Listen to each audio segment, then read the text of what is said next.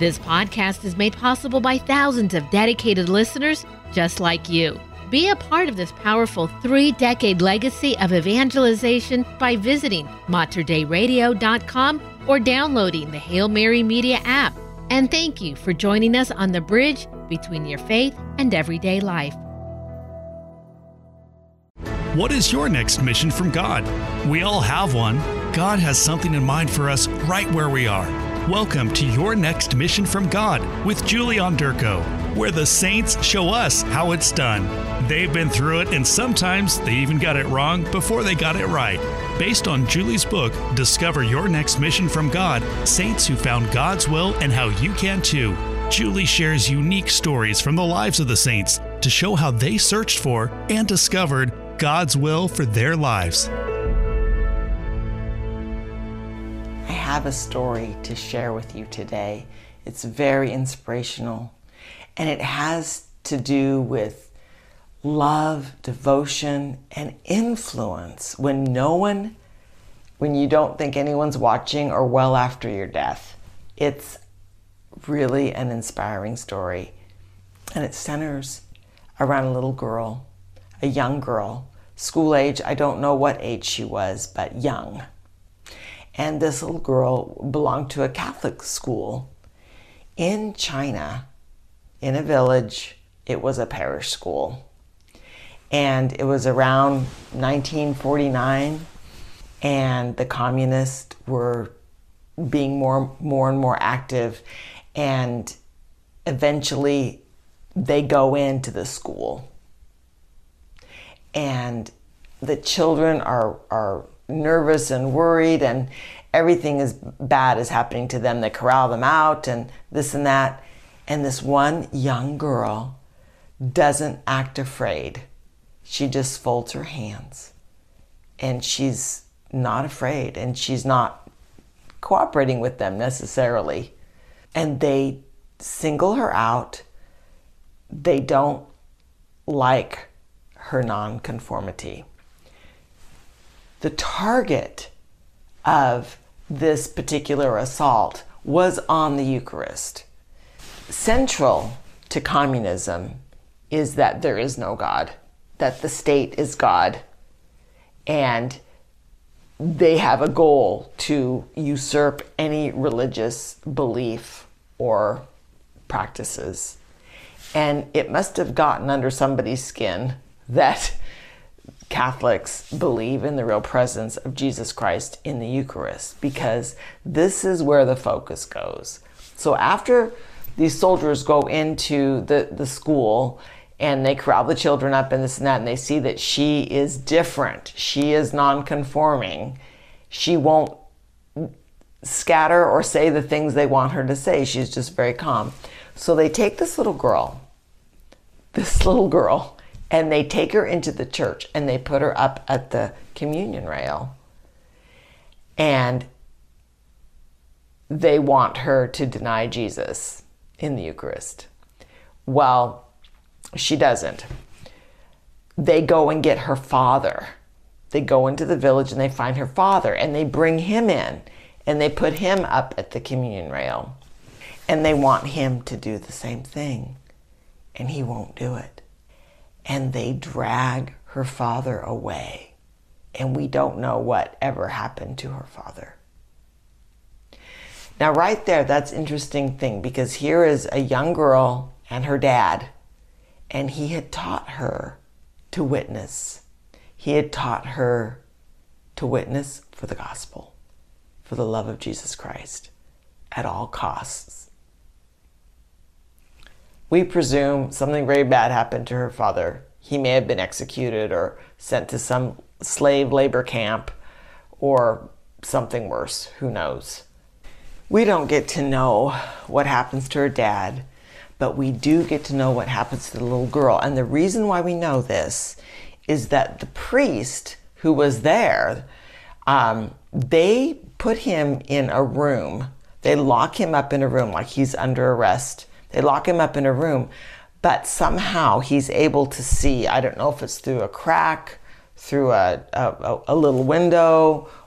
Somehow he's able to look from his room into the church, into the area there, in the sanctuary, and then where the altar rail is, where she is is is at.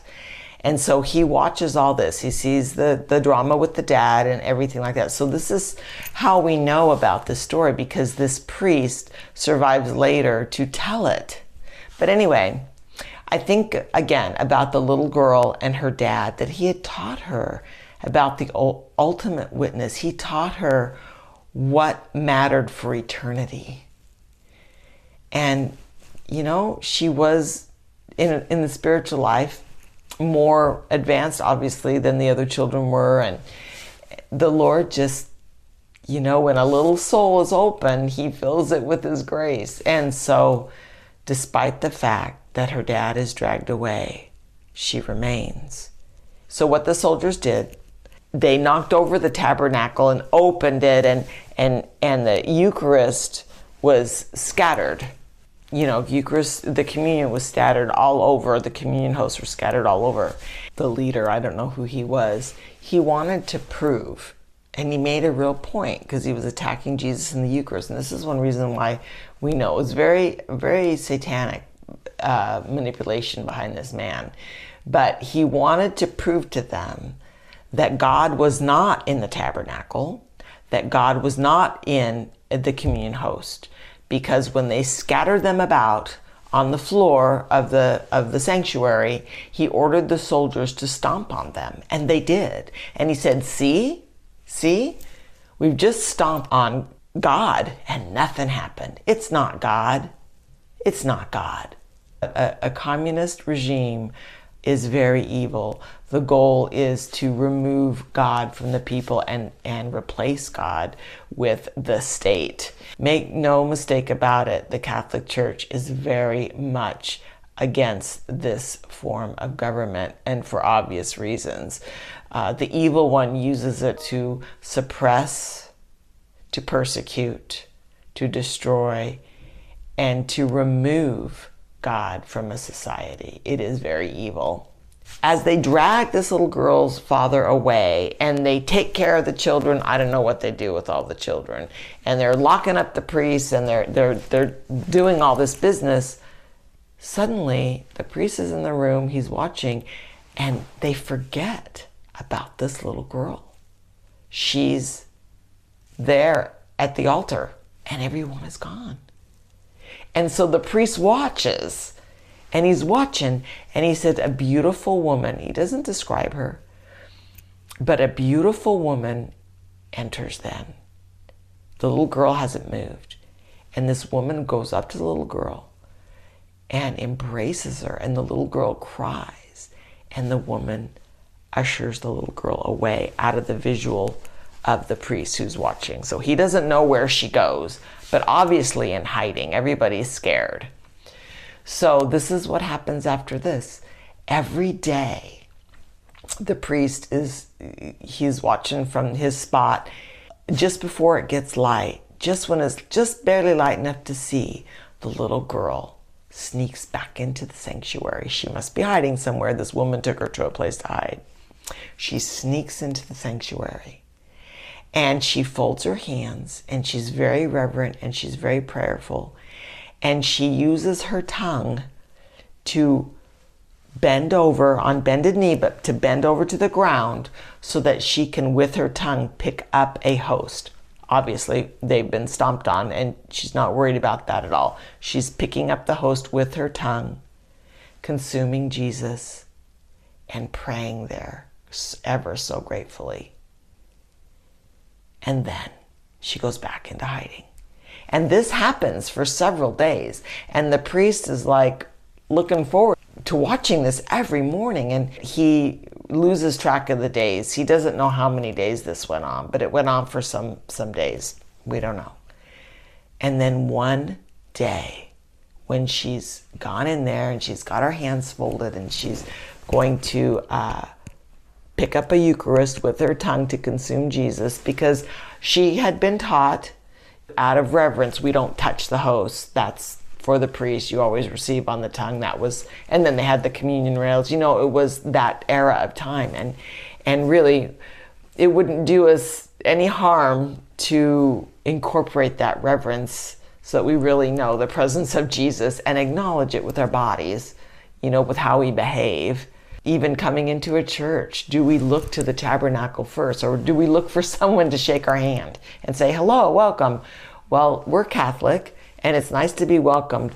But when the, the Lord of the universe, the King of Kings, the, the creator of everything is there, I know, hidden in a tabernacle, hidden under the appearance of bread, but still very much real. When we when we walk in, to acknowledge him first would be a nice step in that direction. This last visit with the little girl, she goes in there and there's a shot. He's the priest is watching. He hears a shot.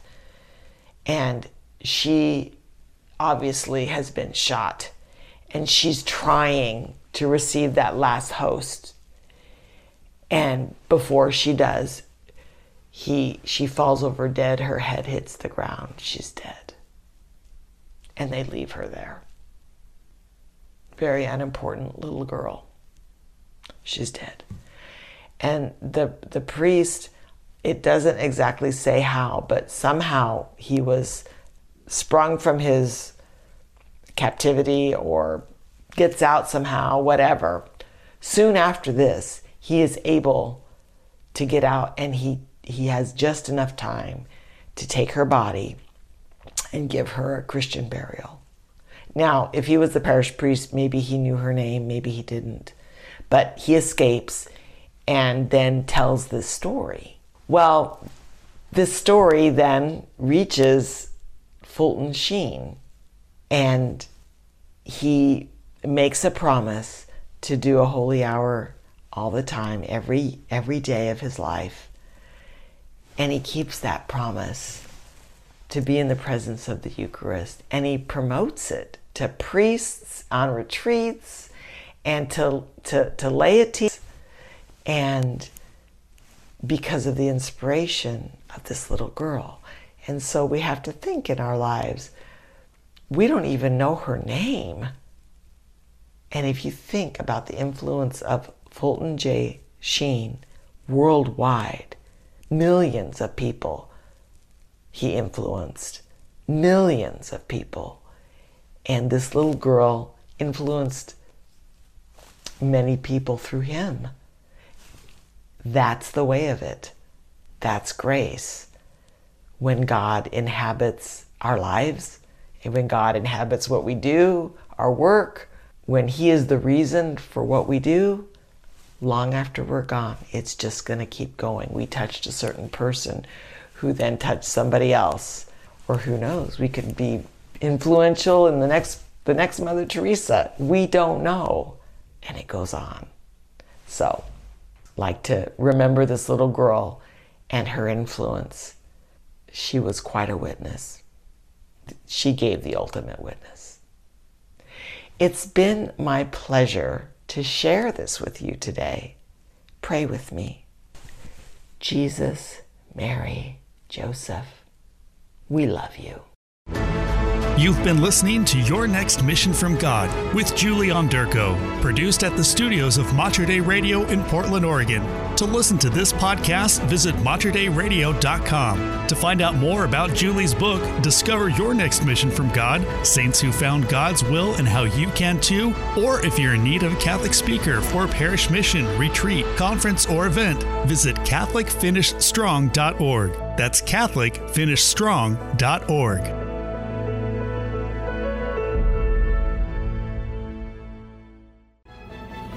If you enjoyed this podcast, please consider sharing it with a friend. You can support this vital mission of evangelization through materdeiradio.com or the Hail Mary Media app. And thank you for helping us lead souls to Jesus through the Blessed Virgin Mary.